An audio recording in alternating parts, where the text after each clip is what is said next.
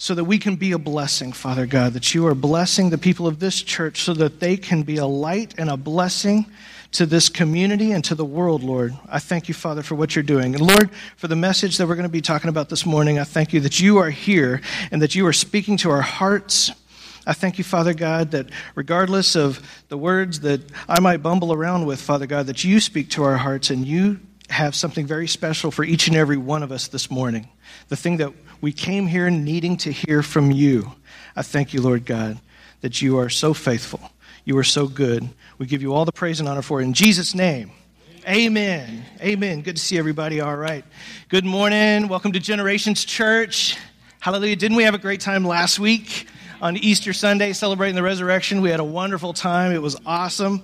Um, and uh, congratulations, John.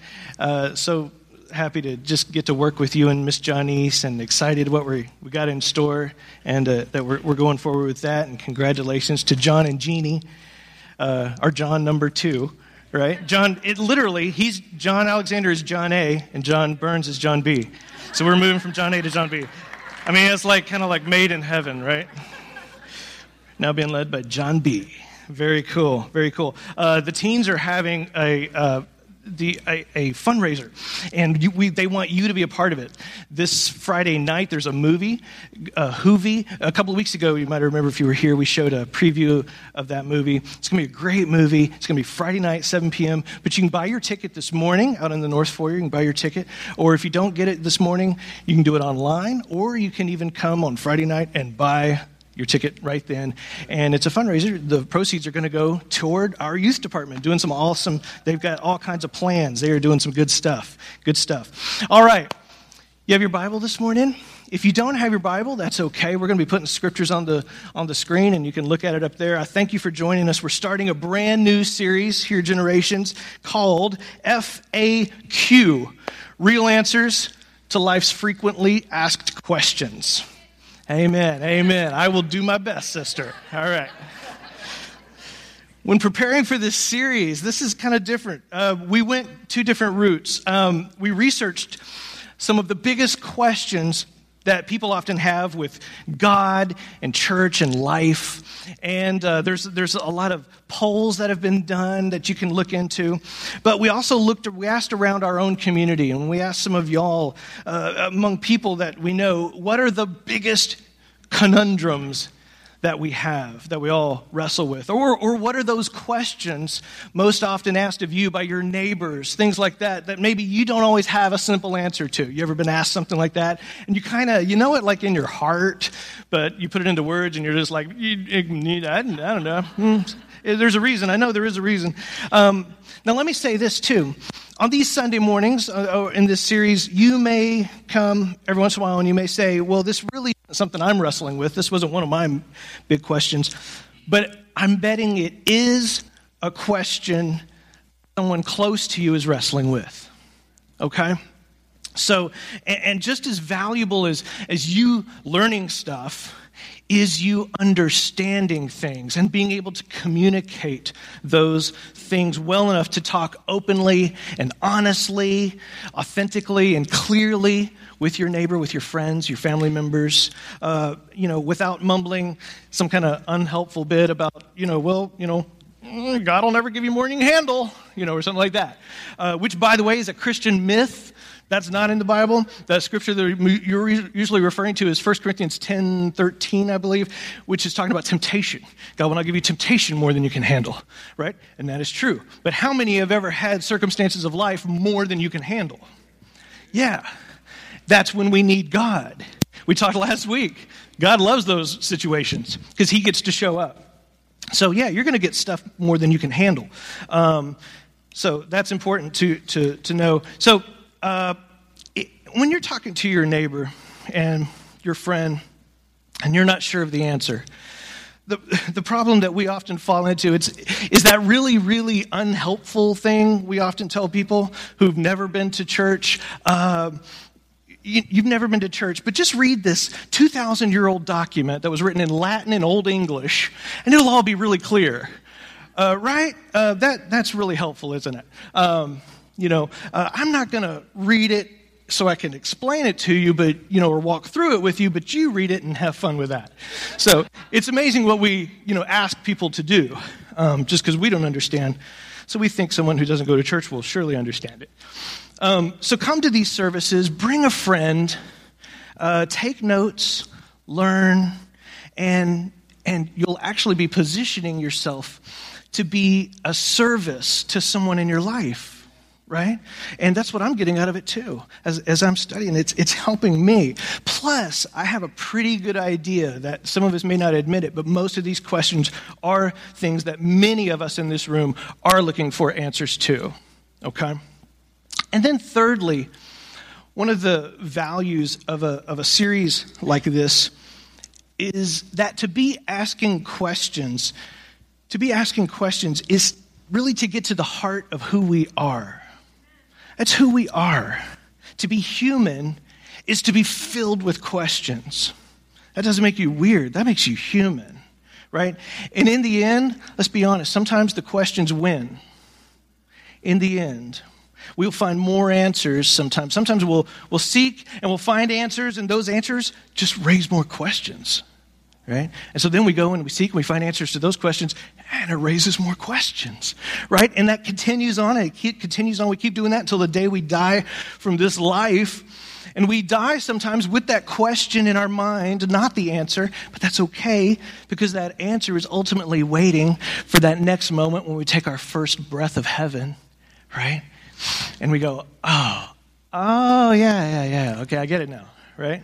And how many of us are going to go, Oh, I get it. Oh, I got a lot of people I need to apologize to. right? There's always more to be learned. That's what, that's what being a mature Christian is. Real maturity isn't knowing all the answers, all right? See, that's, that's another one of those Christian myths. Real maturity is really learning what the right questions are that we are to spend our time chasing, right? It is a quest. It is a question, right? What it means to be human is to live with questions, to value questions. And we see this as true in the Bible. We definitely see it in the teachings of Jesus. He was always asking questions. And so we want this to be something authentic and, and true to our church community. Um, so when we do a series like this, really, we're, we're, we're being truly ourselves. When we do this kind of a series. It's what it means to be human, and even better, asking questions of what it is what it means to be people of authenticity, to be humans of authenticity. It's part of the culture that we want to build here at Generations, our commitment. We want to build a safe place for spiritual seekers to come and ask questions. And spiritual seekers means all of us. Right? I'm not just talking about people who don't go to church. I'm talking about you and me. We're spiritual seekers. We're seeking after Jesus.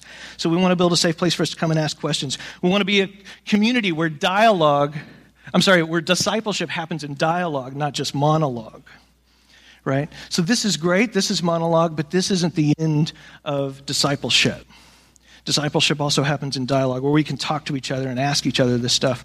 And joy happens, let me tell you this, when we throw our masks in the fire and get real with our questions.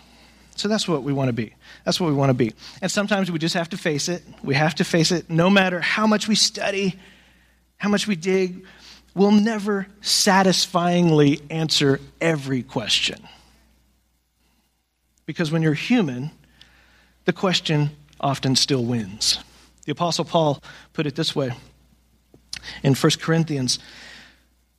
He said, Now we see things, now we see things imperfectly, like puzzling reflections in a mirror, but then we will see everything with perfect clarity. All that I know now, this side of heaven, now it's all partial and incomplete. But then I will know everything completely, just as God now knows me completely.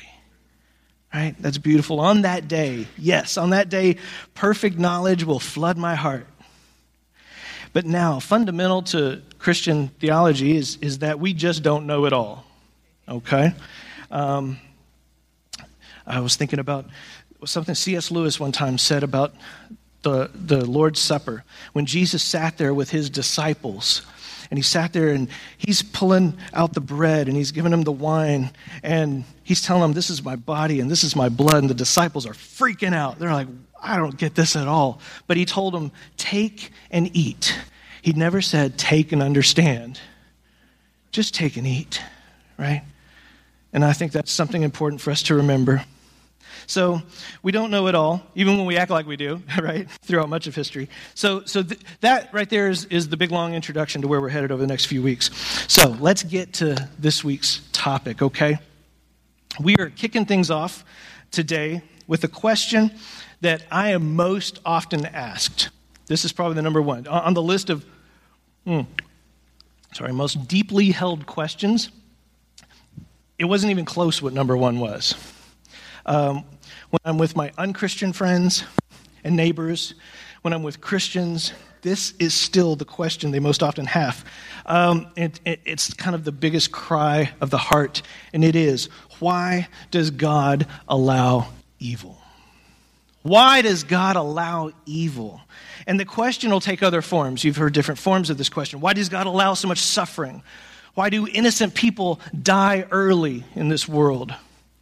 Why do bad things happen to good people? Why do bad things happen to good people? One of my friends this week, when uh, talking about what we're going to talk today, he texted me, What I want to know is why do good things happen to bad people? Right? Man, the injustice of it all.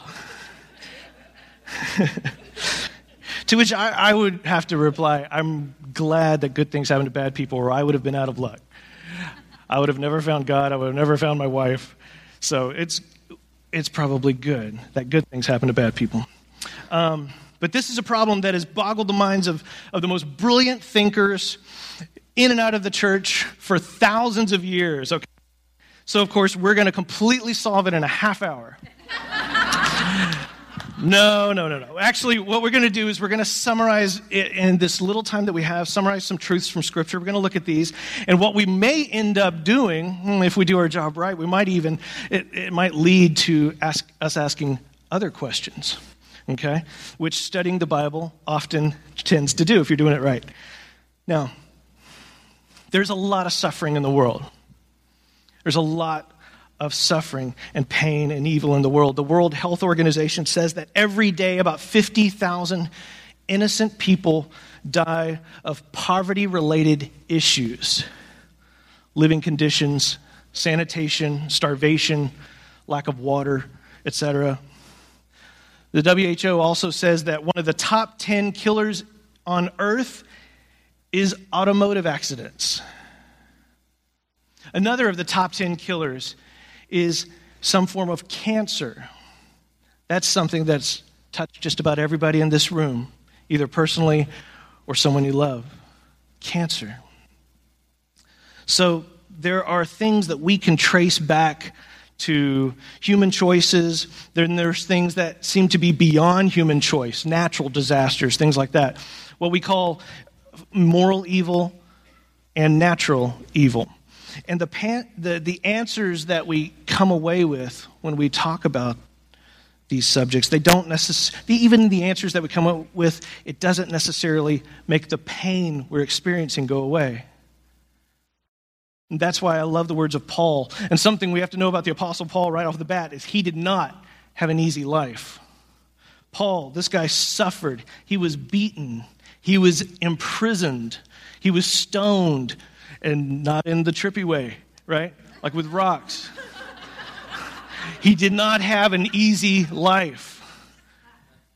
And yet he said, while sitting in prison, Paul said this. He's sitting in prison, been beaten. He says, Don't be anxious about anything, but in every situation, by prayer and petition, with thanksgiving, present your request to God, and the peace of God, which transcends all understanding, that's a key, will guard your hearts and your minds through Christ Jesus. He says there is a peace from Christ Jesus that comes in the midst of suffering. Notice it's not a peace that comes from understanding. It's not because you studied it out really good and now you get it. And now you have peace. It is actually a peace that is somehow beyond your understanding. It transcends your understanding. In other words, It is a peace that God gives even when you don't understand the whys. That's the peace that God gives.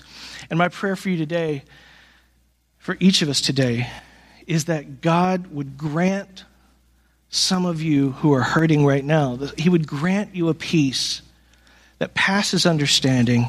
It goes beyond understanding because there are some whys that we just won't fully understand, at least not on this side of heaven. Now,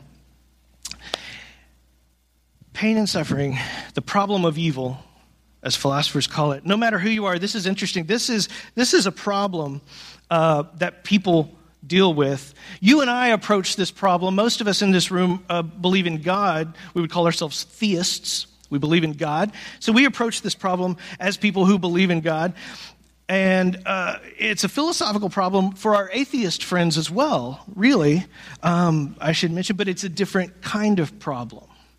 For, for us, for theists, the question we ask might be why does a good God allow so much evil? Fair enough? Why does a good God allow so much evil? Uh, for atheists, if we were like a conference of atheists uh, sitting here together and we were being honest, we probably would pose the question a little bit differently. We would say, why do we persist in thinking that anything is evil? Why do we keep saying things are evil? Because if there is no God, it's just a matter of nature doing what nature does, right? Natural random chance. Survival of the strongest survival of the fittest. That's just the evolution of life has shown us. You know the strong eats the weak. That's just the way things are. It's not like evil. So why do we keep calling it evil?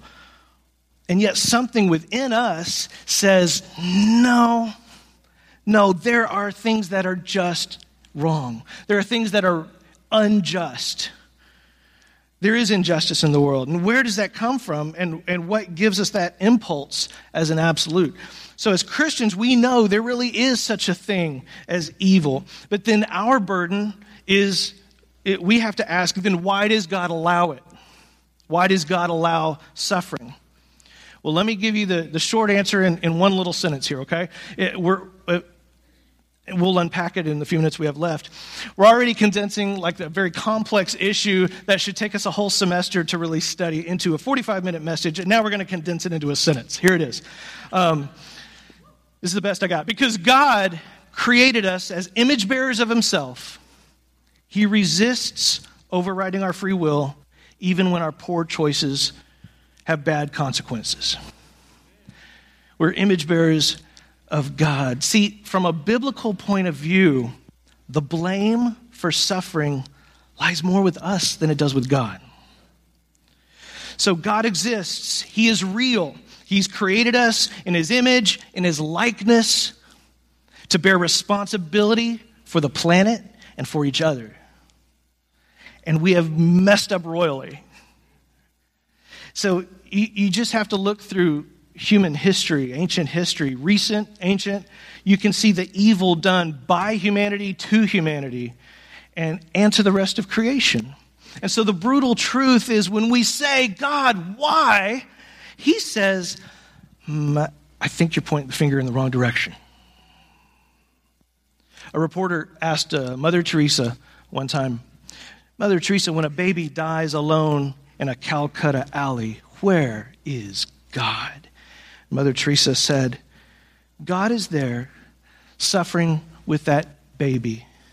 The question really is, where are you? God is there suffering with that baby. The question is, where are you? Jesus tells us in Mark chapter 7 it's what grows out of the hearts of people that leads to corruption. Right? Jesus says people are really the source. And until we, we own up to that, we're, we're stifling our ability to be agents of change in the world. We're stifling our ability to be those people being changed by God to change the world. We have to own up to that. This, torch, this touches on the, the core of, of who we were designed to be. As believers, our question needs to shift from why, God, why, to why aren't we? Why aren't we? Now, this is actually this is a cool part. This is actually where atheists and Christians agree. Uh, we actually have this in common. When my atheist friends raise this issue, I'm able to say, you know what? The, the beautiful thing is that on this, both you as an atheist and, and I have this thing in common. We both believe God is not the problem. We're in agreement. God is not the problem. The blame for evil is not on God. God is not the origin of all this. Now, they believe he's not the origin of evil because he doesn't exist. We believe he's not the origin because he does exist, and he's told us very clearly that he's given us charge of things. And so we agree that God's not to blame. Now, I'm a really visual person. Uh, you know, I, I'm, I got to see things in a chart and a graph and, you know, see it on paper. So here's how I, I would draw this out on a napkin. If I was sitting at Starbucks with you trying to explain this to someone, it's a helpful little doodle. Maybe it'll help you. if there's a God and he makes the world, so we have God, we have the world. And then we find that this world is full of terrible things, horrible, awful things. Things we want to blame God for. So we look, sorry, Stephen. So we look at this world and, and we say, well, God is to blame. Look, God made the world and, and there's all that stuff. He's obviously to blame. But of course, see, my atheist friend would come along and he would take God out of the equation. And guess what? You get rid of God, it's all still there. You haven't improved the world any by getting rid of God. When God is taken out of the mix, it doesn't make the world a better place to live. So here is where we agree whether God is there or not there, He is not the source of the evil. Even when people do unspeakable things in the name of their God, it's not God that is the source of the evil, it's the evil of the human heart, right? So what Jesus says is now, uh, it's the, uh, let's see, what have I said here? Yeah, so it's the human heart radiating, out from the source radiating out that is the, the source of evil in creation. But what God does for us, if we put Him back in the picture, is now He, uh, he, he helps us to, He impacts the human heart for change. So God impacts the human heart for change. And so that we who have caused the problem can now be part of the solution. Now we're part of the solution, right? Something better, right? Something much easier to dance to. So God empowers the human heart to be part of the solution. This is what's beautiful here. See, we got ourselves in this mess. It was us. We got ourselves in the mess. And God doesn't just come along and clean it all up for us. But what He does do is He comes along and cleans us up and helps us so that we can work together to make change. This is what God does. Now, let me give you some scriptural context this morning so you know I'm not just kind of making this up. This is how it works out. Uh, it, it, works this way out from the very earliest scriptures in the Bible. We see this story played out from Genesis 1 through Genesis 6.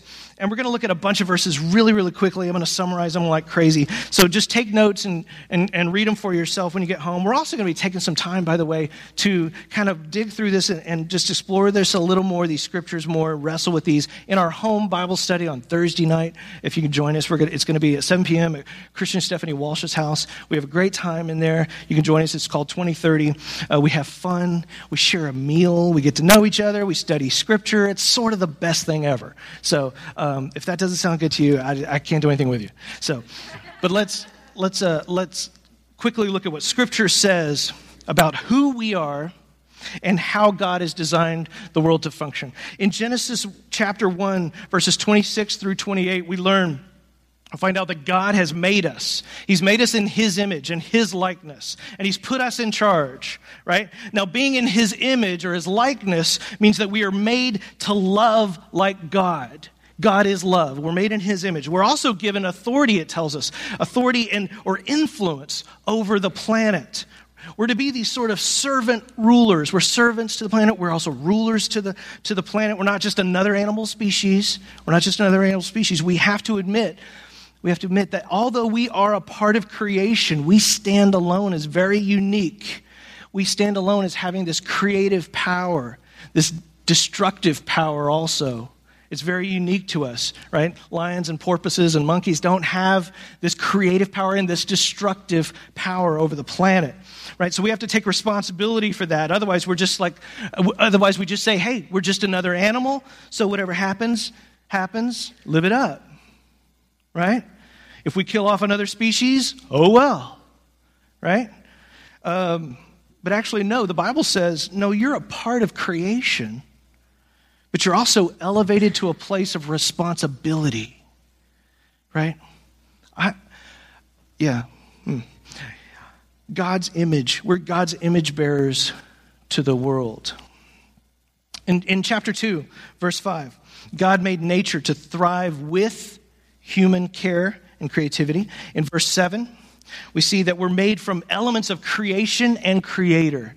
This is a this is a wonderful mystery that God makes us out of the dust, the dirt of the ground.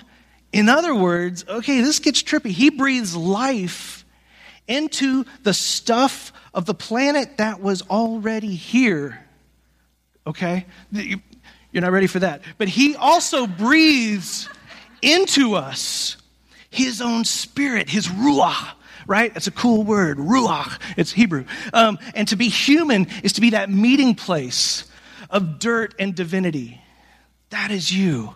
A very special thing. Neither animal nor angel. Something unique in the world. There's something special about you that isn't the same as anything else in creation. In verse 15, chapter 2, we're made to serve and to take care of the rest of creation. In, in uh, chapter 2, verse 18, it says we're made for loving relationship. It's not good for man to be alone. We're made to live in relationship. In verse 19, God even allows Adam to exercise his own creativity. And it's fascinating. This story, one of the first things God tells Adam is, hey, go off and start naming the animals. Just start naming them. Uh, enjoy your creativity. And Adam just goes to it, right? And he's just coming off with all kinds of crazy stuff like duck billed platypus and hippopotamus, right? And it's just God's like, hey, see, see, see, my, see my man? He's pretty good. And by the end of the day, he's getting tired and he's like, dog. God's like, okay. God's like, that's my name spelled backward. That's trippy. That's cool, right? Adam's like, cat. God's like, we didn't make those. Um, sorry. So, He's allowing this new image bearer of God to be creative. It's why you were created, to be creative. And of course, this is why human beings, when we choose the way of evil, that creative power becomes incredibly destructive power because we're, we're created creative, creatively. Uh, chapter 3, verse 17, we find out that our sin affects creation. We find out that because Adam is this amazing combination of dirt and divine. When we make ethical choices, when he made his ethical choices, they begin to affect all of creation. In Genesis, we see thorns and thistles began to grow out of the ground because of the ethical choices Adam made. Now, today, we can directly influence and affect the planet through our choices. We can pollute. We can kill off species. But what the Bible is saying is that even our ethical choices among human beings, our, our acts of anti love, those choices put us spiritually and put the creation spiritually out of sync. It puts all of creation out of sync, and creation begins to suffer because of our ethical choices. In Romans, uh, Paul puts this in a really beautiful way. He tells us that creation, ever since this moment, has been groaning, moaning, that it's off its course, that creation feels the pain of our decisions. So, in this sense, we're not only talking about moral evil, that's what philosophers call the evil that we do by choice to each other, but also natural evil can be traced back to this sin pollution, natural evil. And after the fall of man, we've been butting heads with God ever since. In chapter 6, when you get there, you get to the flood narrative of Noah. What a fascinating, fascinating story. It says that things got to the point where we were treating each other so terribly that God regretted us. He regretted us, who we were becoming. The Hebrew in that, that word is actually the word for repent. God repented to himself for who we had become. And you have this strange story, and it, it is, it's frankly really troubling in a lot of ways, but it's also really full of hope because he judges the planet while at the same time rescuing a seed of humanity. He could have just wiped everything out. He could have just said, I'm done. I'm done with Earth. Let's start over with Mars. We'll figure out something there right? But he rescues us. He, he doesn't give up. He persists with us, and he keeps persisting with us. After the flood, we get off track again, and he gives us the law, which are lots of rules throughout religious history.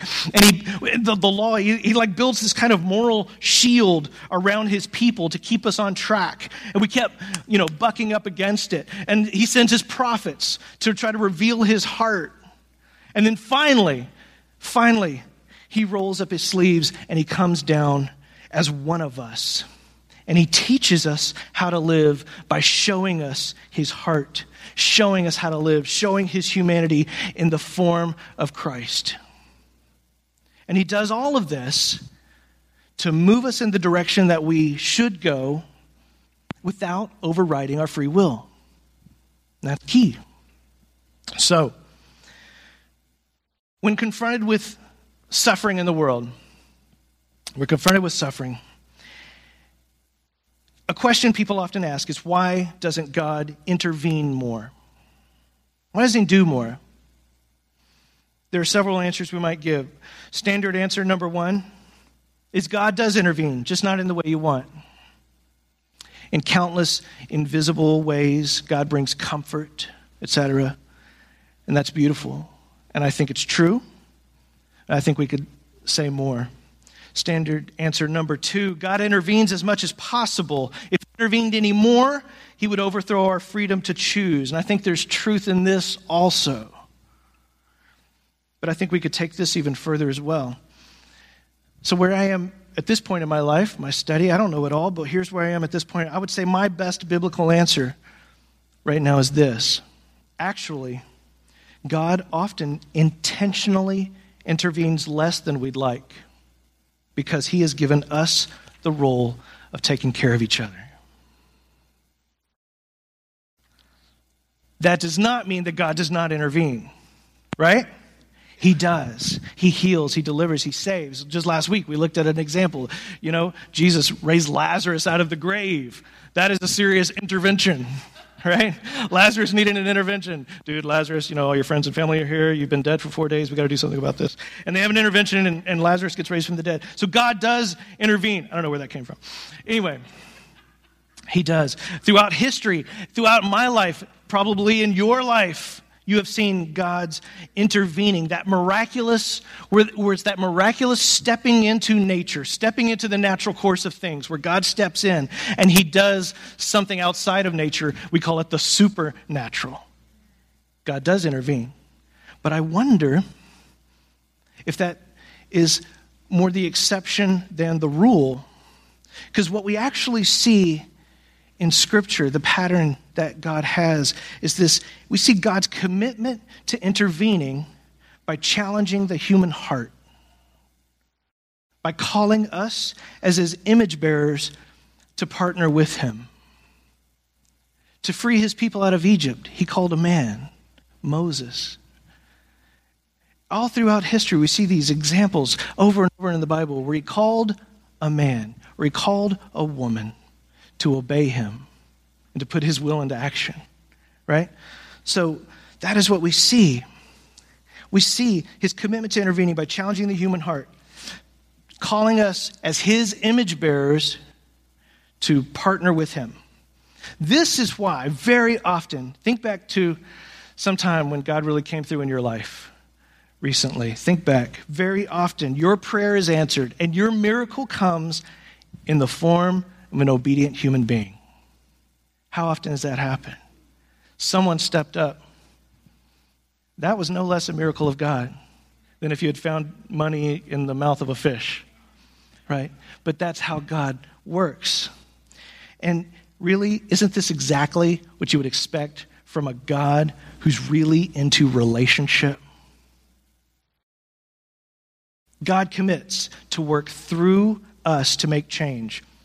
He's given us this planet, He's made us in His image, and He offers to remake us through Christ and give us His Holy Spirit. Now, it's our move. It's our move now. So, could God step in and stop every natural disaster and act of suffering? Just tinker with everything, just, just keep it all from happening. Could He step in and do that? Yeah, yeah, He could. Does He? No, He doesn't.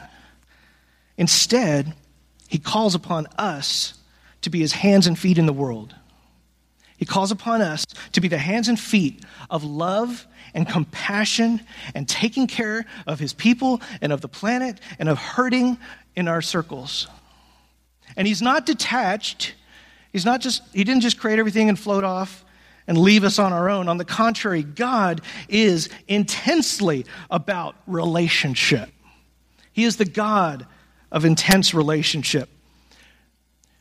Remember, we said a week or so ago his primary motivation in your life isn't necessarily the same issues that you're often preoccupied with, but rather, who are you becoming?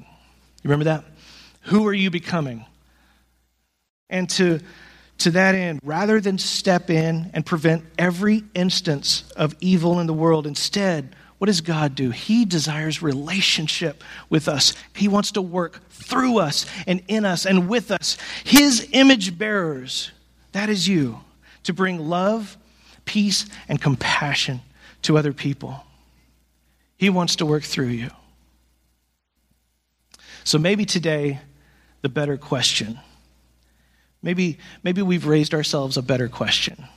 Instead of getting stuck on why do bad things happen to good people, maybe there's a better question we can ask ourselves, and that is why, what do good people do when bad things happen? What if this is the better question? What do good things do when bad things happen? Maybe that's more appropriate for us. As disciples of Jesus in a fallen world, that's what we are disciples of Jesus in a fallen world. I just got to get over, I just got to accept that. So I want to leave you with some tools today that maybe you can start using, you can start using this morning to start this journey away from why, why God, why, and toward the peace and the freedom that comes when we partner with God to be his image bearers in the world. Okay? So, what, what do good people do when bad things happen? Here's three ways you can go on the offensive. Three ideas. Well, number one, remind yourself you are not alone in your suffering. You are not alone in your suffering. We've all suffered loss. And this is really helpful for us to remember. This seems like kind of one of those, well, duh, but this is helpful for us. You know what it's like. I know what it's like. You know what it's like when you're in that position, when it happens to you. You don't feel like, oh, everyone's suffering with me. You feel totally alone in your suffering. Suffering is intensely personal, right? But we have to remind ourselves suffering didn't start on the earth when it happened to you. It's been happening from the moment Adam said, Hmm, you're right, this is tasty. right? It's been happening ever since. And the thing that happened to you this morning happened to someone else yesterday, back when you were convinced God was good. Right? It didn't start with you. So, the enemy's greatest weapon, one of his greatest weapons, boy, we see it, so many people, precious people who, who come and, and they're desperate. But his greatest weapon is whispering to people that you have been singled out and you are totally alone in your pain. Because then what he can do is isolate you and get you to suffer in silence. When you're alone, you suffer in silence. And so we worship a God who knows exactly what you're going through because he is Emmanuel, God with us. He knows exactly what is happening with you. He has suffered here on this earth. He isn't distant. He can relate to you. He's right here. He can relate to exactly what you're going through. And this knowledge is what sustained those first Christians in the first century. It sustained them, they, who, who were enduring hardship and torture for believing in Jesus Christ. They could be thrown in prison and beaten and still say things like, For I'm convinced that neither death nor life, nor angels or demons or present or future powers, neither height nor depth nor anything else in this creation will be able to separate us from the love of God that is in Christ Jesus our Lord. This was said by people being beaten and thrown into prison, their family members executed. Nothing's going to separate us from the love of God. So remind yourself, you're not alone. Number two, choose how you will respond to suffering and pain.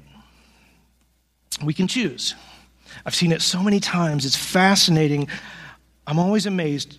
There'll be two people, same set of circumstances, same tragedy happens to both and, and one gets bitter and one gets better. One runs away from God and one runs toward God. The same thing. You have the ability to choose. Uh, a man named Viktor Frankl, he's a writer, he was a Holocaust survivor. He endured and suffered through things that we can't even hardly fathom. And yet he wrote this. He wrote, Everything can be taken from a man but one thing, the last of human freedoms, to choose one's attitude in any given set of circumstances, to choose one's own way. He, he talked about how his captors, those Nazi captors, could do anything they wanted to the outside, but they couldn't touch his inside, his freedom to respond you can choose how to respond. And when you are in this trust filled relationship with God, when it's based on trust, would you choose to turn to Him no matter what is happening on your outside? You can have victory on the inside. Amen? You choose how to respond. Will you be bitter or will you throw yourself into worship of the God who loves you and cares for you and He knows your pain? Number three, trust God to bring things around for your good. Trust in God to bring things around for your good. We have this amazing promise in Romans 8:28 that in all things that God is able to work it out for our good.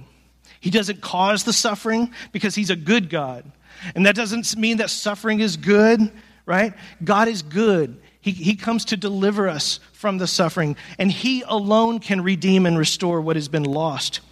In James chapter 1, it says, Consider it pure joy, my brothers and sisters, whenever you face trials of many kinds, because you know that the testing of your faith produces perseverance.